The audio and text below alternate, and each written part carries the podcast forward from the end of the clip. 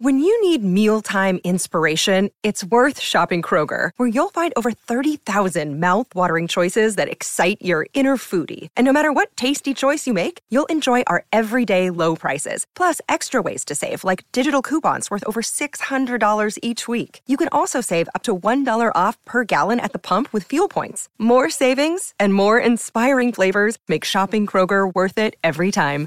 Kroger, fresh for everyone. Fuel restrictions apply. Hey everybody, it's Dan Labbe. This is our post-game edition of the Orange and Brown Talk podcast. Uh, this is a post-game show that we do exclusively for our Football Insider subscribers.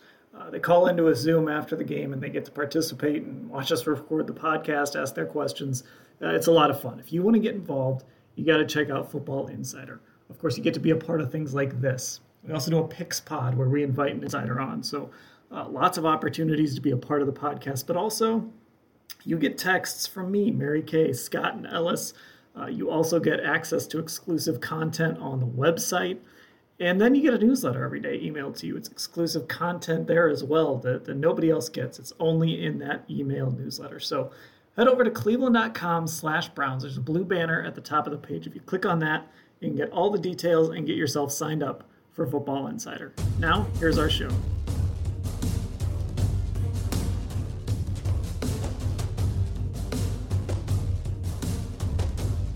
Hey everybody, welcome to our post-game Orange and Brown Talk podcast. It is, of course, Sunday as we're recording this, maybe Monday as you're listening to this. The Browns 32-23 winners over the Indianapolis Colts on Sunday here at First Energy Stadium. I am Dan Labbe. I'm joined by Mary Kay Cabot. Mary Kay, how are you? I'm doing great, Dan. How you doing? Doing well. Uh, another Browns win to talk about. This is getting kind of old, actually. Just talking about wins, four in a row. They're now four and one.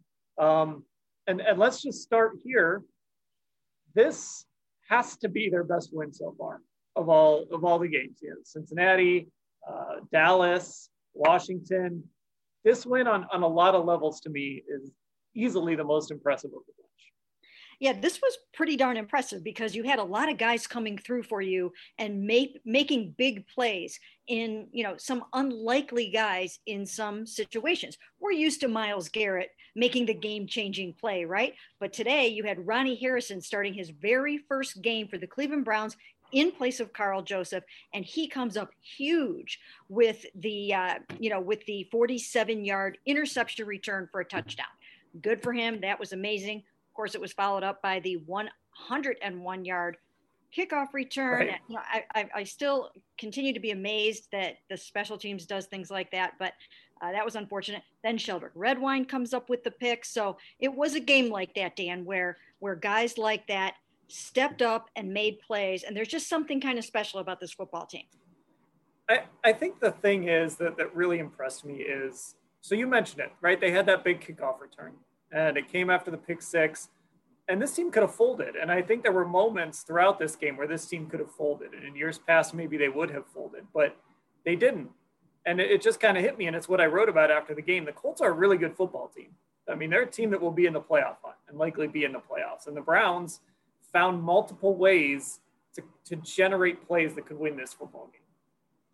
Yeah, you know, once again, you know, you did have another big, huge play by Myles Garrett. Now, this time, you know, they tried to double team him, they tried to keep him off of Philip. Anytime that you pin a team back, you know when it when you are they are stuck up against their own end zone it's always so dangerous especially when you have a defensive line like the browns and sure enough after jamie gillan gillan pinned them back there at their four there was philip trying to pass out of his own end zone Myles garrett gets to him hits him forces him uh, to throw the ball away he gets an intentional grounding for two points for a safety that makes it 29 to 20 that was absolutely huge that was just that basically made it a two score game at that point when they had started to gain some momentum. I mean, you know, they picked off Baker Mayfield after the uh, after that kickoff return.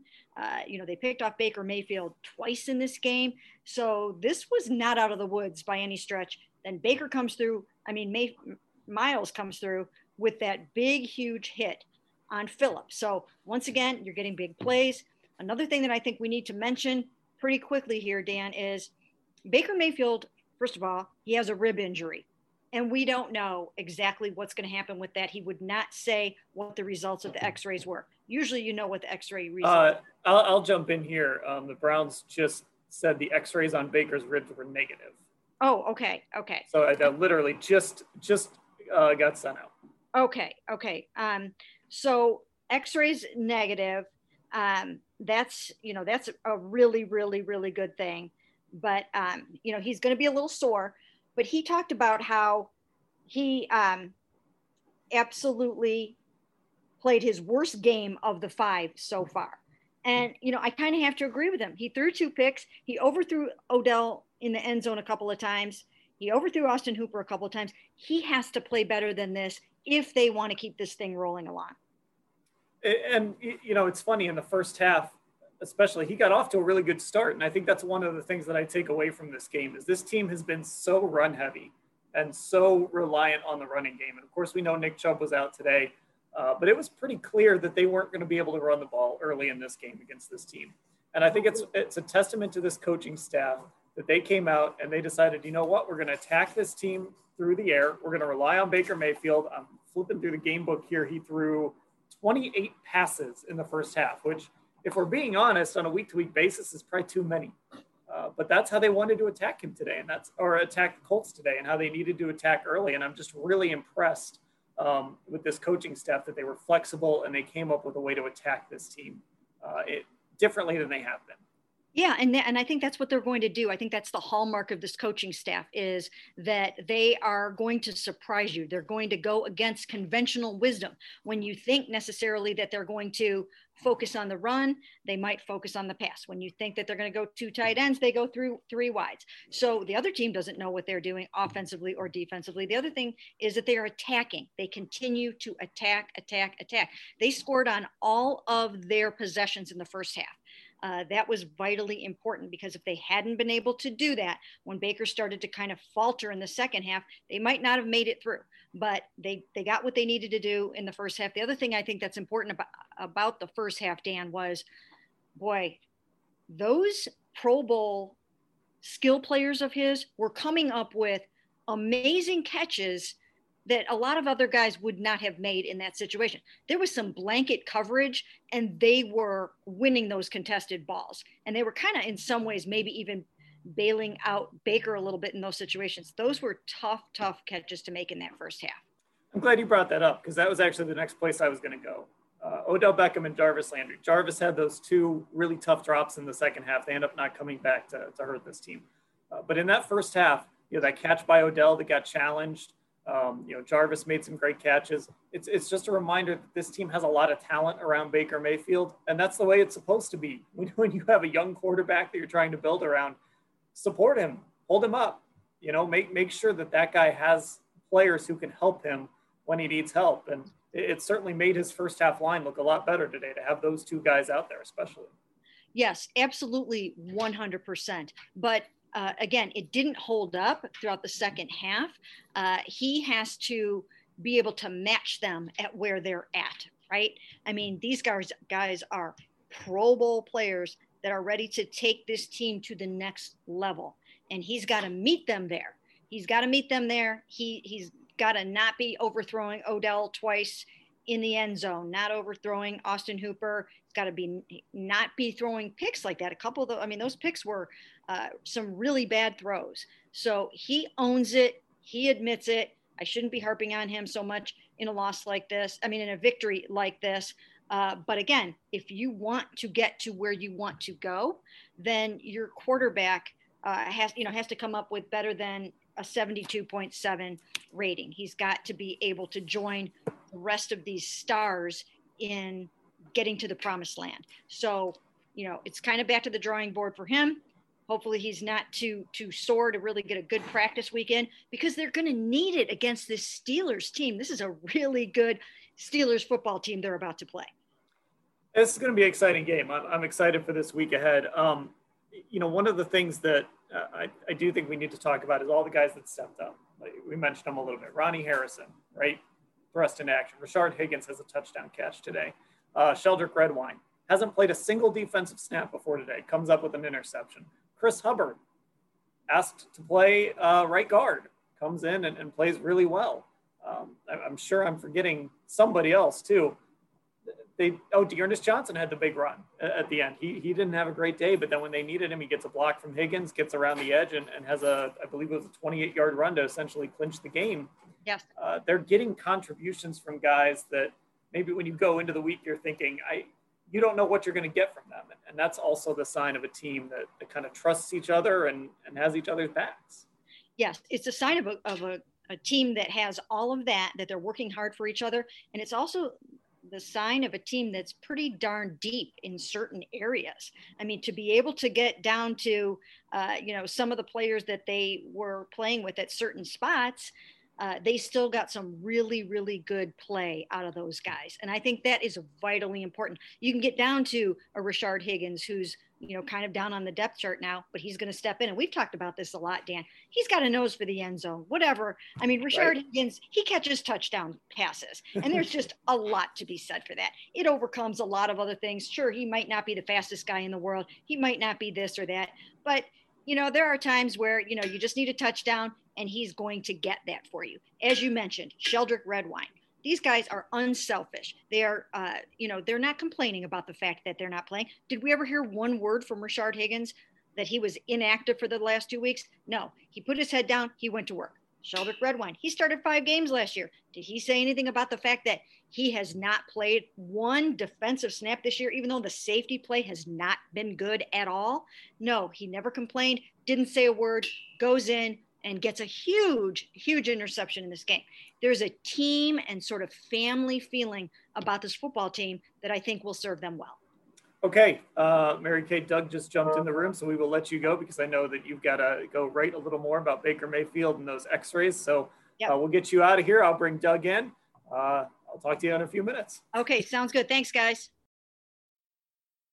And uh, now we bring on Doug and yeah, this is the part where all of you uh, joining and watching, uh, you can jump on if you want, use that raise hand feature. You can turn on your camera if you want, because we do like to see you guys. Uh, it's just in that first few minutes, uh, this is how the sausage is made. We do a little video for our, our Browns YouTube channel. So uh, we, we try to keep the video traffic to a minimum there in the beginning. But uh, if you want to jump on video, if you're able to, if I don't have the settings, there we go. We got some folks jumping on. You're welcome. You can use raise hand function. if you can find it, click on participants down on the bottom to open that up. And there should be a raise hand function, or if you can't find that, use one of those uh, little reactions or something. I'll be able to see that uh, on the screen. Okay, Doug, welcome aboard. Uh, Browns are Browns are 32, 23 winners. Completely strange, weird score. Uh, I, I guess just your initial thoughts on this. So I thought it was fascinating that the game came down to what I think a lot of us thought it would come down to, which is them trying to run the ball to put the game away without Nick Chubb. It's a third and nine with two and a half minutes left. They have to get a first down or they're going to have to give it back to the Colts. And they're handing it off to D'Ernest Johnson, who to that point had done nothing that would have made me thought think that he's going to get the first down here. He, I mean, if and I, I would love to get into at some point how much we think they did or did not miss Nick Chubb today and on this critical play with the game in hand, this team that had run the ball to put games away, they give it to their third string running back. They get a lead block by their backup right guard, who's playing because their guard, who's been an all pro, is out. And then they get a block. Rashard Higgins blocks two guys on the play and springs D'Ernest Johnson for this 28 yard run. It, I, they couldn't run it today. And I, I still don't have a handle on whether how much of that was the Colts defense and how much of that was missing Wyatt Teller and missing especially Nick Chubb. But in that moment, I can't believe they did it. Like they they did exactly what they needed to do at the moment they needed to do it to put away a good team, and here they are, they're four and one. And, and to me, that's one of the stories of the game is the guys that stepped up, and and you mentioned a bunch of them: uh, Higgins, you know, D'Ernest Johnson on that one run, um, Chris Hubbard, kind of the the forgotten guy, right? He he came in and played right guard. Um, and then you got Sheldrick Redwine. You got Ronnie Harrison, who hasn't been playing a whole lot, has a huge pick six. It really is the guys that you didn't expect, that you didn't write down and say, well, if the Browns are going to win, it's going to be because of this guy. But it was because of a lot of those guys that aren't big names, aren't household names, and they stepped up and made plays. and this is the thing we go back to all the time. It's like those guys in the middle and the and the bottom of the roster. You know, the Browns some years have had a couple stars, you know, and but a couple stars isn't enough to win, right? I mean, they can get you a couple, but if you're going to be a winning team, you do need contributions across the board. And so, listen, they're still going to have games. It's I, I don't know that like Sheldrick Redwine and and Rashard Higgins and Chris Hubbard are like long term answers. I don't I don't know that I want any of them playing all the time. But the point is like in the moment when they needed to play a couple snaps, they could do it and they could help you win. Okay, we're gonna uh, let's see. Scott is jumping in here as well, so I'm gonna get him set up. And while I do that, I'm gonna go to one of these raised hands. I'm gonna go to Tyson. Uh, you're gonna get an ask to unmute or a prompt to unmute. When you do that, uh, you can go ahead. Uh, I guess for me, uh, first off, uh, Romeo Crennel won, which is great. Um, it's not too often the Browns and Romeo win in the same week, so that's fantastic. Well, except for 2007. well, that didn't happen very much though. Um, but uh, my question is, what I'm concerned with is the second half. The Colts changed their defense philosophy, and they pressed the Browns. The two teams in our division, uh, the Ravens and Steelers. That's how they like to put to play. Should I be concerned for the rest of the season against the Browns? I mean, the Ravens and the Steelers. So I'm going to go uh, this direction with that. Um, I actually was really impressed and Doug, I'm curious what your thoughts are. And Scott, as I said, joined us here as, as well too. I was really impressed with how this coaching staff attacked early in the game. I think they kind of knew, hey, it's going to be really hard to run the football against this team. Kareem Hunt had eight carries for 16 yards uh, in the first half, and they had Baker Mayfield throw the ball 28 times. And it wasn't, they weren't stressful throws. They were, you know, in rhythm. They were throws that were high percentage. They weren't asking him to do too much. Obviously, got a ton of help from from Jarvis and Odell. I, I was really impressed that uh, that the Browns took that approach early in the game. I think that was good coaching. Now, to your point, Tyson, I guarantee that Mike Tomlin and and uh, John Harbaugh and, and everybody else is they're going to continue to challenge Baker Mayfield to try to beat them. And that's just the life of a, of a young quarterback who still has a lot to prove. I, I still think they're going to challenge Baker to beat them. Can I can I answer the question by avoiding the question, which Absolutely. I is practically the point, possibly? they don't have to beat the Ravens and the Steelers. Like maybe the Ravens and the Steelers completely shut them down. I think if they can win one against one of the four, so they've already lost one. If they can go one and two in the last three games against the Steelers and the Ravens, they're going to beat a lot of other teams like this. Listen, the Ravens made Joe Burrow's life a living night hellscape today. And I know he's a rookie, but like the Ravens get after people. And we know how good TJ Watt and Cam Heyward and every and the Steelers defense is. So I think Tyson, you ask a great question, but that's almost like a that's like a 12 and 4 can they win the division question. You know, I follow smart NFL analysts on Twitter who are saying legitimately this might be the best division in the NFL. This division, especially with with seven playoff teams, very well might put three teams in the playoffs. So I don't want to avoid your question. I don't have a great answer to your question, except other than, yeah, maybe they lose to those teams and they still win 10 games and make the playoffs. And then, you know what? They can figure that out next year. So this is in the process. That is, it's a tough ask, but there's going to be a lot of other mediocre teams who are going to have a much more difficult time trying to stop this Browns offense. Well, I'll tell you who does know if they're going to win 10 games and make the playoffs, and it's Scott Patsko because he is our local psychic, our official staff psychic. Who, uh, if you read, if you read his, uh, I don't even know what to call it. Your your prediction, your game. My spoiler alert. Spoiler alert. Uh, yeah.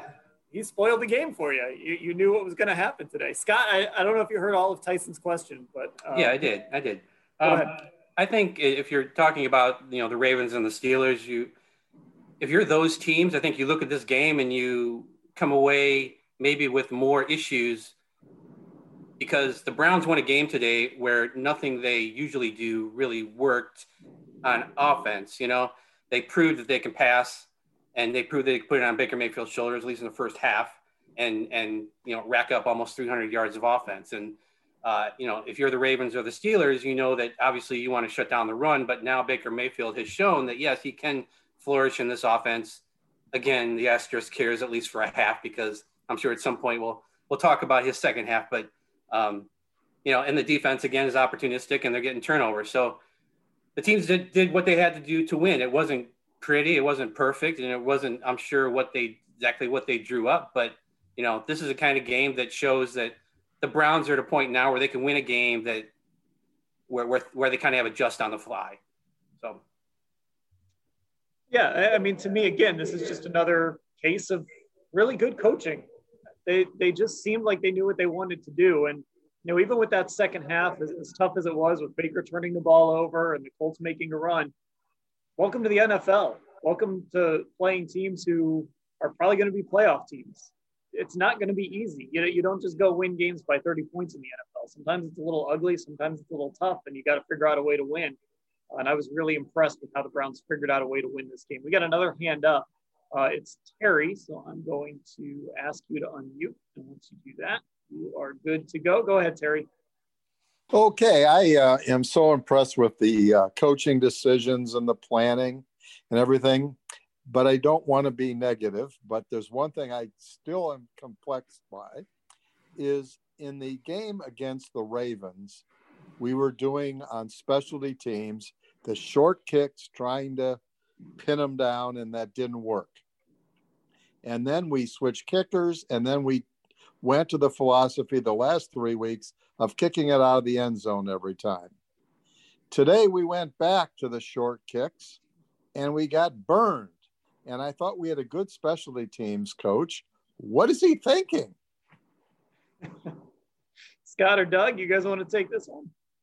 Uh, I mean, he's letting you know. He, Mike Priefer has a great reputation. He's letting the Browns down right now. I mean that that is a that was a killer return in that moment, and and I don't know.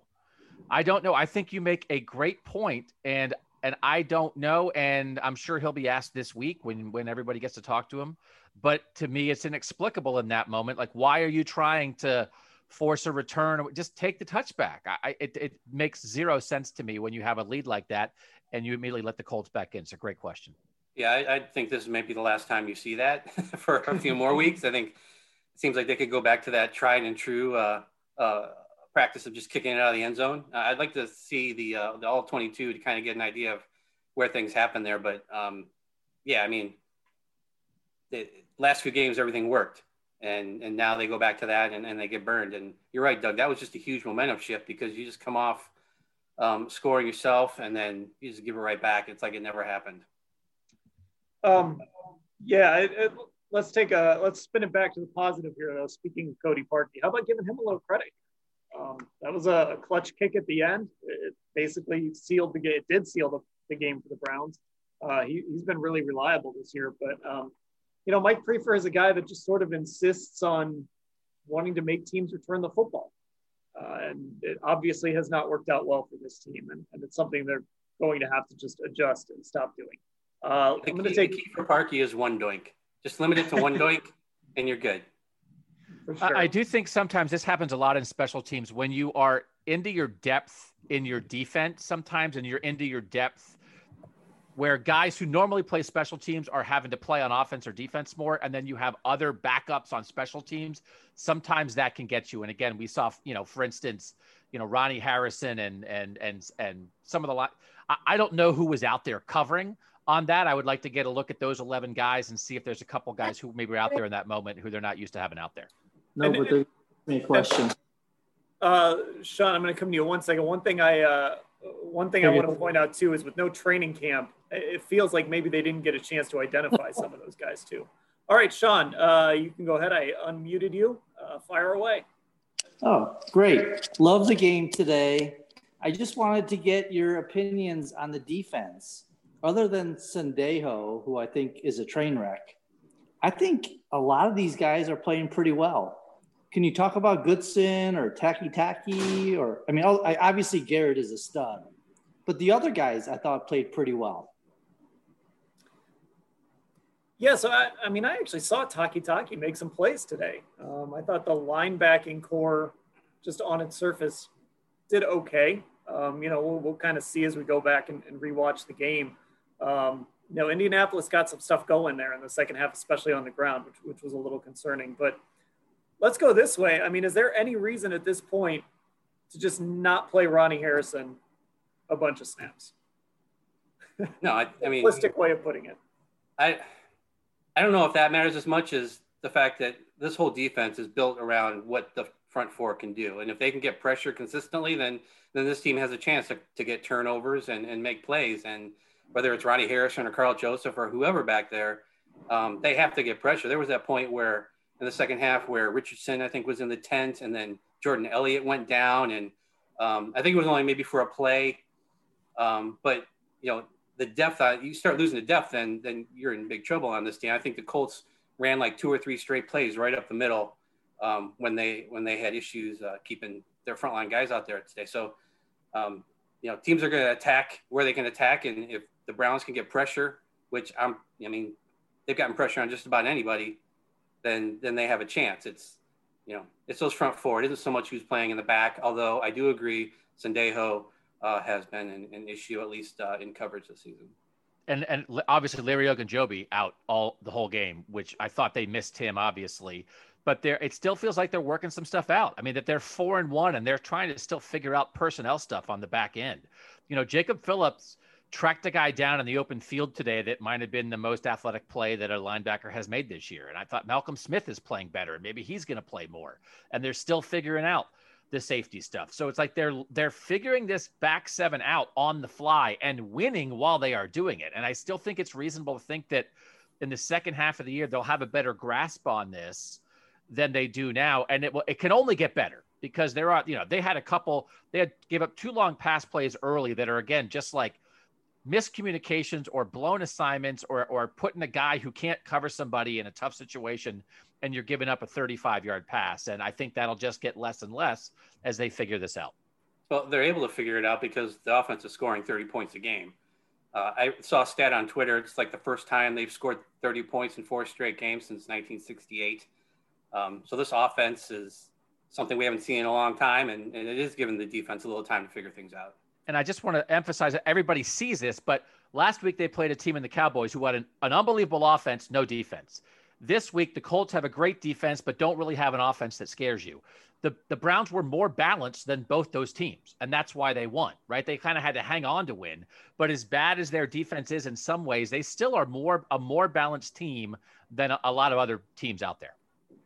Yeah, I am a little concerned that there were there were moments when the Colts moved the ball pretty easily, and this is not an efficient Colts offense at all. Uh, there, I mean, when you look at some of the efficiency numbers, they're down lower third of the league. Um, so that that's still a little concerning. But if you can cancel that out with a little turnover luck, uh, you you'll be okay. Uh, all right, Ellis just joined us. I wasn't sure if he would because I know he's watching some NBA finals right now uh, as well. So I don't know if Ellis will be a little distracted when he talks to us, but what better time to start talking about Baker Mayfield uh, than when Ellis jumps in the room? Uh, we, we've talked a little bit about the first half of the game when they asked Baker to throw the ball 28 times. Um, for the most part, he did pretty well, got help from his receivers. Ellis, what were your thoughts on Baker today? Wait, so you guys don't want to talk about the Lakers being up 30 at halftime? I'm kidding. I'm kidding. I'm kidding. Okay, Baker Mayfield. Um, you know, a real a real mixed bag today. He looked um really effective and efficient when he was put in situations that he's comfortable in, that they've repped. Um, one, I think one thing we really got to notice, and now that it's on tape, we're going to see going forward, unless Stefanski makes some adjustments, which I'm assuming he will. But uh, that that play action pass bootleg left uh, clearly became something that Stefanski was uh, leaning on, and the Colts just took that away uh, in the second half. Uh, it's going to be interesting to go back and watch the tape and see exactly why that was. I think I think Justin Houston just stopped playing the run and just played the boot. That's what it looked like, at least, to get right in Mayfield's face. Um, but when he doesn't have those, you know, comfort plays, uh, uh things get they get tough. I, the the Austin Hooper pick is going to be a, a, tough one for him to go back and watch. Um, my gut tells me he just couldn't see the, the, who he was throwing to there and just trusted the spot in the area to which he was throwing. Uh, but again, film breakdown will and pre-snap looking at that will will tell me much more. Um, so again, mixed bag. I thought it was a really interesting. Baker said it was his, his worst game he played. I, I, heard that right in the post game, right? He, he was being yeah. pretty, yeah, yeah, pretty hard on himself there. Um, but he wasn't helped by a, a, lot, a few drop balls. Some of those Jarvis Landry drops are uh, just I guess you say ish happens, but you know, you, you, as a receiver, you you just you can't have those drops, and they know that. Those are two of the most professional receivers in the game. Um, so yeah, a, a, an interesting performance. I, I, you know, things like the speed option that they ran to pick up that that third down. Those little things are what Baker brings to this, this team. Uh, but when we do the big macro look, you know, you obviously don't like the 56% completion percentage. And again, Baker said it himself. He said it was his worst game of the season. So um, still a lot to learn about Baker Mayfield. Yeah, I just did some quick math here uh, in the game book. It looks like it was two of nine in the second half. Um, yeah. 19 yards, two interceptions. Uh, I have no idea what that. And that's when both of Landry's drops drops happened too. And yeah, which, which, is part. I mean, to be fair to Baker, that's part of the story because those were throws that Jarvis needs to catch and get past the sticks, and it is a different second half for him if Jarvis makes those plays. So uh, it's kind of those receivers gave in the first half and took away a little bit in the second half. Doug, I know you wanted to talk about this. So what did you think of Baker's performance? I thought he carried him in the first half. I, I thought that the receivers did help him out. He missed a couple throws high, which I think if DeForest Buckner's in your face, sometimes that might happen. But they, they couldn't run it in the first half. And if if Baker's not making any throws, and I thought almost the Hooper interception later, it, feels like he was feeling it a little bit. He had hit some stuff maybe in the middle of the field, then he starts to feel it, and then he rips one, and now okay, now you didn't you didn't see the coverage. I think he did have OBJ open on that throw. It's probably a bad read too. But I thought in the first half that was like okay, and this is what I wrote right after the game. They've built up all these other things around him the offensive line and the running backs and the high paid receivers and a coaching staff that calls good plays. And then that first half against the, the number one DVOA defense in the league, he was good. He threw for more yards in the first half like than he had in any game this year. And and and if he hadn't been, as good, I think they would have been in a lot of trouble because, and, and I, I would want to get to it at some point. I thought they missed Nick Chubb. And I think like all week we sort of had a debate, and I think a lot of you guys thought like they'll be fine. Like the, Kareem Hunt's good. They, I think they missed him. I thought they really missed him. And so I think if Baker didn't hit some of those throws in the first half, this would have been a very different game. And then the second half was awful. I mean, it, it was, I mean, there was nothing but they had built up enough of a lead and Myles made a play and they they did what they needed to do on defense to win the game. But I, I thought I thought it was a little odd that he said that it was his worst game because I thought in the first 30 minutes he was really good. Baker's first half is what ideally you'd have him be at at the end of a game in this offense. You know? Yep. Over 60% completion percentage, a couple touchdowns, just over 200 yards, and and they're winning, you know? But that was one half. And, and you know, it worked this time because they figured it out in the second half, did enough to win. And I yeah. did think they've been really good in the red zone. There, he had the red zone scramble and pass to Hunt that I thought was really good. The initial, all five guys were covered were covered initially on that, and he stayed alive. Hunt found a spot and got open. And as much credit that as Stefanski and the offensive staff should get for dialing this up, th- there have been a couple times in the red zone when Baker and his receivers in scramble drill have found a way to score. Yeah, the, both those. Uh, I don't know if the Higgins touchdown will go down as a red zone one. I, I, I, forget how far out they were, but both the Hunt and the Higgins scores. I mean, that's all Baker. I mean, that that, that is him extending the play, rolling to his right, where he still is. I mean, he's one of the, the deadliest quarterbacks in the league when he can roll right in the red zone like that, and then just knowing how to find Higgins in the in the zone there um, was impressive. Also, I think we got to give the Colts defense credit here too when we're talking about Baker in the second half.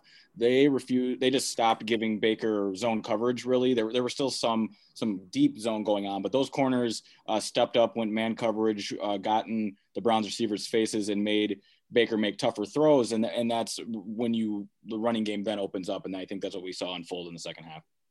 Okay, this is going to be terribly on brand for me, but Doug, I, you said it and I do agree that to an extent, yeah, they did miss Nick Chubb.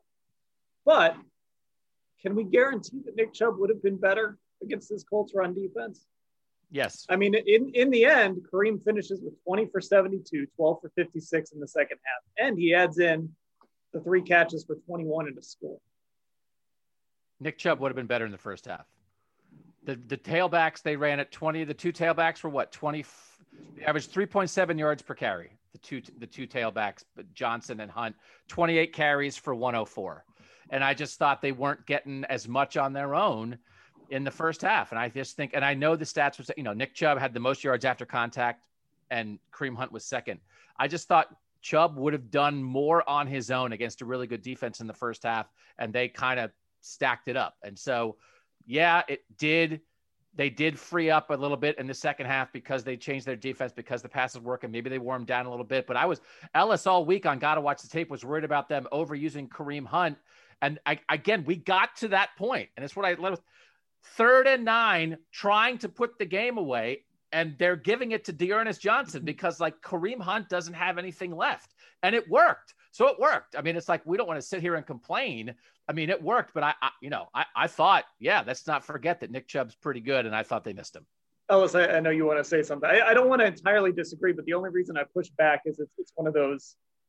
It's just one of those things we can't definitely prove, right? Like we don't know that Nick Chubb would have gone out there and put up 50 yards in the first half. He's I mean, number one in the NFL in yards after contact. I mean, like it's one of those things. Uh, I, we you have to decide at some point we have to decide he's either like the best running back in the league which means if he's the best running back in the league then you miss him. Or you can run with anybody. It's the scheme. It's the wide zone. It's the great offensive line. What I, I thought I thought they missed him and so yes we don't know because he didn't play but if we've seen enough enough of Nick Chubb over the past 3 years I thought he would have gotten a little more in the first half than what they got yeah, I shouldn't say I shouldn't say they didn't miss him because, like you said, I mean he's should have won the rushing title a year ago. But uh, LSU, I don't wanted to say something. I know B guard wants to jump in and say something too. Ellis, go ahead. Yeah, just one thing about yards after contact. Sometimes I, I, I worry about that stat, and going back and watching the tape will will tell me if Nick Chubb could have uh, got more on those runs because yards after contact generally says that the Browns or the runner is getting to the second level and then making a, a, a linebacker who's out of position or a, a safety or DB um, miss because of a weak arm tackle or something like that. You know, Nick Chubb's not running over defensive tackles in the backfield and then gaining yards. So if the Browns just weren't winning up front in general, it probably doesn't really matter who your running back is. Um, so the tape will tell that. Second point, real quickly here, uh, and I wrote about this. I am so impressed with that third and nine play when exactly uh, I know someone said it. You want to keep Kareem Hunt healthy. I, I teased it all week and, and, fresh, more importantly, fresh for those type of plays. Uh, it was one of the most critical points of the game, and Kevin Stefanski went with his bread and butter, which is becoming power left, which is just the right guard lead blocking essentially around the left side or hole and then bounce. Um, and that right guard was Chris Hubbard. It wasn't Wyatt Teller, and that running back was D'Ernest Johnson and not Kareem Hunt, spelling Nick Chubb. So two Browns backups step up huge in the most important moment of the game. That's coaching, that's teaching, that's attention to detail, and then ultimately execution. It's extremely impressive. Okay. Uh, B guard, I just asked you to unmute. So if you want to go ahead and do that, fire yeah, away. So, yeah, absolutely. Thanks for having me. And quite frankly, Sunday fun day for crying out loud. And we got the win. That's what matters. And, uh, but then let's start in on some of the other diatribes. Uh, I think it was funny, like the first half, I kept sending memes to like my buddies about the invisible man. And I just kept including uh, people from the secondary, mostly the safeties. Uh, and it was kind of humorous to some degree. What I was worried about the most, I think, going into or as the game transition was, you know, how many warm bodies can we continue to take off the uh, field that have continuously going into that blue, that magical blue tent. And uh, it's something to look, you know, hopefully we don't have to deal with going forward on a regular basis. But for crying out loud, like, you know, my heart's already pumping hard enough in here, as you can see. But for crying out loud, like, I mean, it's just, you know, th- this is this is a long season. It's a marathon. It's not a sprint. You know, what what can we do going forward to try and curtail this? And I think uh, the gentleman that just spoke uh, said it eloquently in some ways. Get more folks involved as you know in the offense and the defense, and and they do have. This is the last thing I'll say about it is the depth on this team is showing up. And you can mute me again. It, the, the depth definitely showed up today. Um, you got to give credit to a lot of guys that were put in situations where they needed to make plays and, and they managed to do it. And, and, that's a credit to those guys for staying ready. And again, that's a credit to the coaching staff for making sure that these guys were ready to step in and perform. I mean, I guys going in. Oh, I'm sorry. I was gonna say, guys going into the blue tent is one thing. Guys not coming back is another. And you know, you saw Baker come back. You saw you know Richardson come back. And I know um, uh, Treader or Teller had the calf thing, but that didn't come across as something that uh, is going to keep him out for uh, a length of time. So um, yeah, I mean, people stepped up. I mean, Harrison, Redwine, uh, even D'Ernest Johnson, who finally you know made his one big play that needed to be made. And uh, you know, I think I think at least in Redwine's case, I think you have to see more of him because that had to be the first. That might have been the actual first snap he was on the field for. I don't know if he'd been out there before that, but I know at Harrison went to the tent, and that's why he was on the field to begin with. So they stepped up. Those those were Redwine's first defensive snaps of the entire season. I think Hubbard's a great example of this. I think Hubbard, as a starting right tackle, was overpaid and being asked too much of because he was really a backup in Pittsburgh who was forced to start, and then he was signed here as a starting right tackle, and he wasn't good enough. As your sixth offensive lineman, he's filled in for Conklin at right tackle. He filled in for Teller at right guard today. He's a really good sixth offensive lineman. That's a huge difference in his role. You're the starting right tackle every week. You're not good enough, but now your main backup is a guy who has started a lot in the past, and you can see he's done his job when he's come in, and that's what good teams have. They have a sixth offensive lineman who they're paying decent money to. They renegotiate his deal, but he started in the past. Whereas bad teams wind up reaching for guys who actually are backups and, and pay them a bunch of money to start.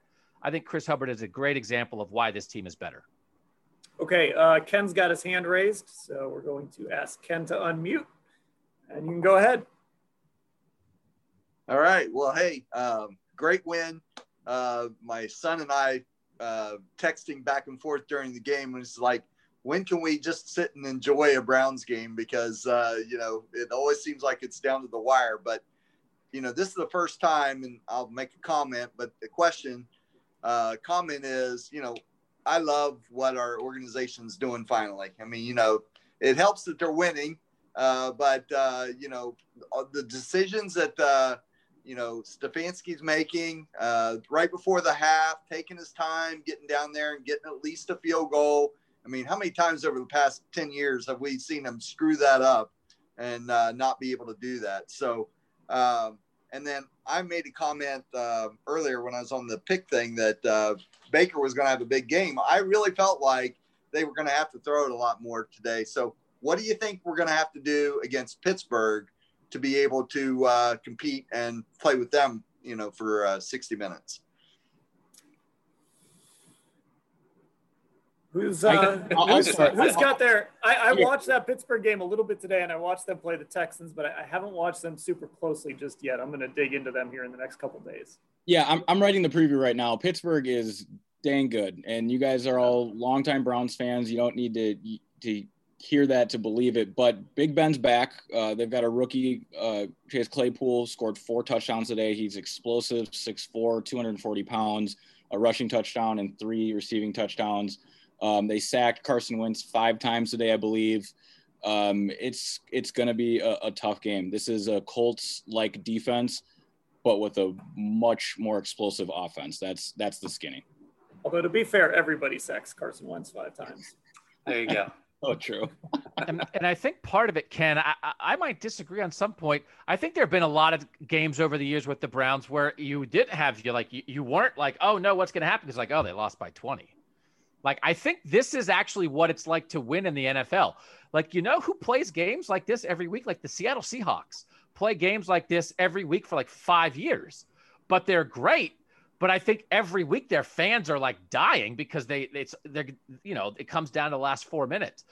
When you are good and you play good teams, I think this is life. It's just this isn't this isn't what it's been. But I think like the path to the playoffs includes another three or four wins that are going to be just like this. Maybe you'll beat the Jets real badly or beat the Giants badly or the Bengals again but they're going to have to win more games like this. So, like, get ready, man. Buckle up, Ken. This is it. This is how you win, which is like, isn't that wonderful? Well, that's. Is, go ahead, Scott. How you do it is you're a big, hairy American winning machine, right? Isn't that what Baker said after the game? That's gonna. That's not on a T-shirt already. It's it'll oh be there. Yeah. It's a race. It's a race for all the T-shirt companies to get that made. oh, come on, B guard. Let's keep this PG. hey, real real quick, can, can I mention something quick? Yeah. Um, I think it's really important to highlight the fact that this team only had two penalties today. Um, that is just winning football. And when your quarterback starts struggling in the second half, you can't get the run game going in the second half, and you do have the best player on the field in Myles Garrett. It's nice not to have penalties that beat you too. And I, I thought maybe Malcolm Smith would get a, a, roughing call when he threw, I think they're running back down once. But other than that, this team is so disciplined. Yes, offensive holdings are down, but man, this team is disciplined. Yeah, and I, I want to go back to Doug's point. I, I, think it is really important to note that this is not, I, I mean, this isn't like college football where there's just a clear, you know, this is the class and they're going to win these games by 30 points and then there's you know the the lower class. I mean certainly you have teams like the jets and giants like, like you mentioned but i mean the chiefs lost to the raiders today. So i mean l- listen that game's not going to be a gimme in a couple weeks. It, it's really difficult to win in the nfl week to week. There's so many variables. There's so many things that can happen. It's just eh, you know, there are more teams now that are kind of mismatches, more teams like the Jets and like the Dolphins last year, teams like that, although the Dolphins rolled the 49ers today. You, you, just never know what's going to happen week to week in the NFL. And that's why four and one is so important because uh, you know, what's going to make the playoffs in the AFC? Eight and eight, nine and seven. If seven teams are in, okay. So now you only need to win five more games. You and I think it's for, it's for five and six and make the playoffs it's refreshing to realize that other teams do dumb stuff too. I think in the past, sometimes it felt like the Browns were the only team that ever did dumb stuff. If Baker Mayfield had just chucked the ball out of bounds under a little pressure and taken uh, an intentional grounding penalty for a safety in the end zone today, we would be going crazy. Philip Rivers is making like $25 million a year and and did that and basically ended their chances of winning. So it's it's sometimes it's nice just to let the other guys do something dumb too. Yeah, that, that's uh oh, Ken is jumping in the chat saying that both of his predictions came true uh, today. He wanted to point that out in our uh, our football insider. Can you put those in the chat, Ken? I can't remember exactly what they were. Um, if, if you can type those in, but Ken was our, our picker this week on uh, on our picks pod on Friday, which apparently we got to get Scott on the picks pod now. As I mentioned earlier, he's our uh, he's our guru. He's got a like Ouija board or something sitting there in, in his basement. Yeah, I predicted I predicted Myles Garrett would be involved in a safety, I think, and I predicted a, a, a Ronnie, uh, Ronnie Harrison touchdown. I was a little off on the score, but they were tied at one point in this game, 10-10, and I was feeling good. Me and yeah, Ellis went down. I'm, sho- I'm, shocked they didn't tie. Wow. everything yes, everything Dan yeah. just said there earlier about how it's so hard to to know what's going to happen week to week. The same goes for predictions. Yeah, there we go. Uh, Harrison pick from Ken and uh, Hollywood touchdown. And Sean also says, speaking of dumb plays, how about a fair catch on the four yard line? Set up the safety. Killer.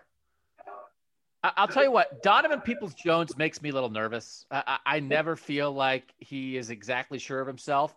But if he had done that, we would be going crazy right now. That was an unbelievable play for them to make. And, it, and again, it set them up to lose. Yeah, yeah, a, a goofy game for uh, both teams on uh, special teams wise today. Uh, you know, the re- return kick and then the Colts fair catching that there. Um, you're right, Donovan Peoples Jones makes me a little nervous sometimes. Um, I'm, I'm confident they'll get that cleaned up, but yeah, an, an odd game. And then the, the last field goal doinked in. So just one of those odd special teams games, I guess. All right. Uh, any other thoughts, guys, before we uh, we call it a night here on the uh, the Orange and Brown Talk podcast?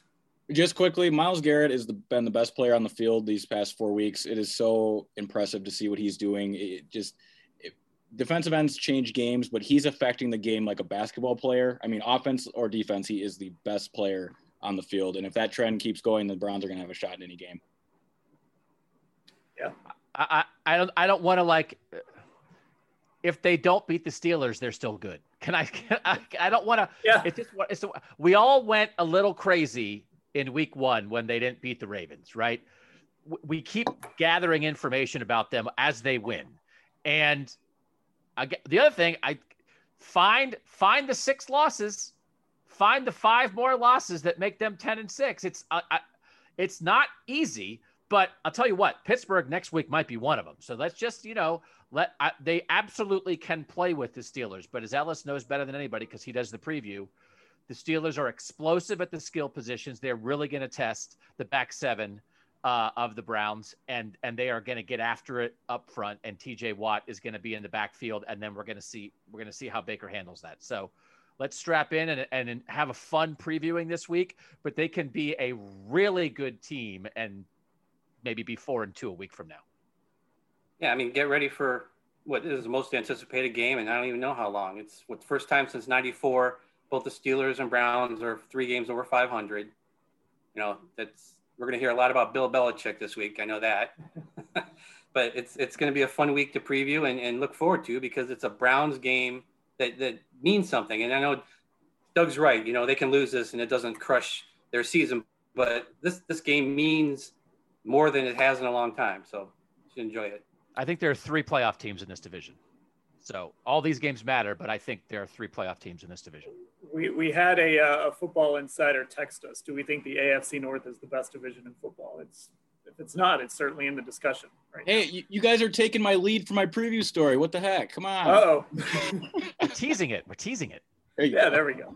Uh, hey, before we go, I want to tell everybody about uh, Terry Pluto and his Medicare Guide webinar on October 22nd at 2 p.m. It's presented by Cleveland.com and Medical Mutual and will help simplify the complex process of finding the right Medicare plan for your needs. Terry, together with our experts from Medical Mutual, Western Reserve Area Agency on Aging, and Discount Drug Mart, will guide you through the process and answer your most pressing questions.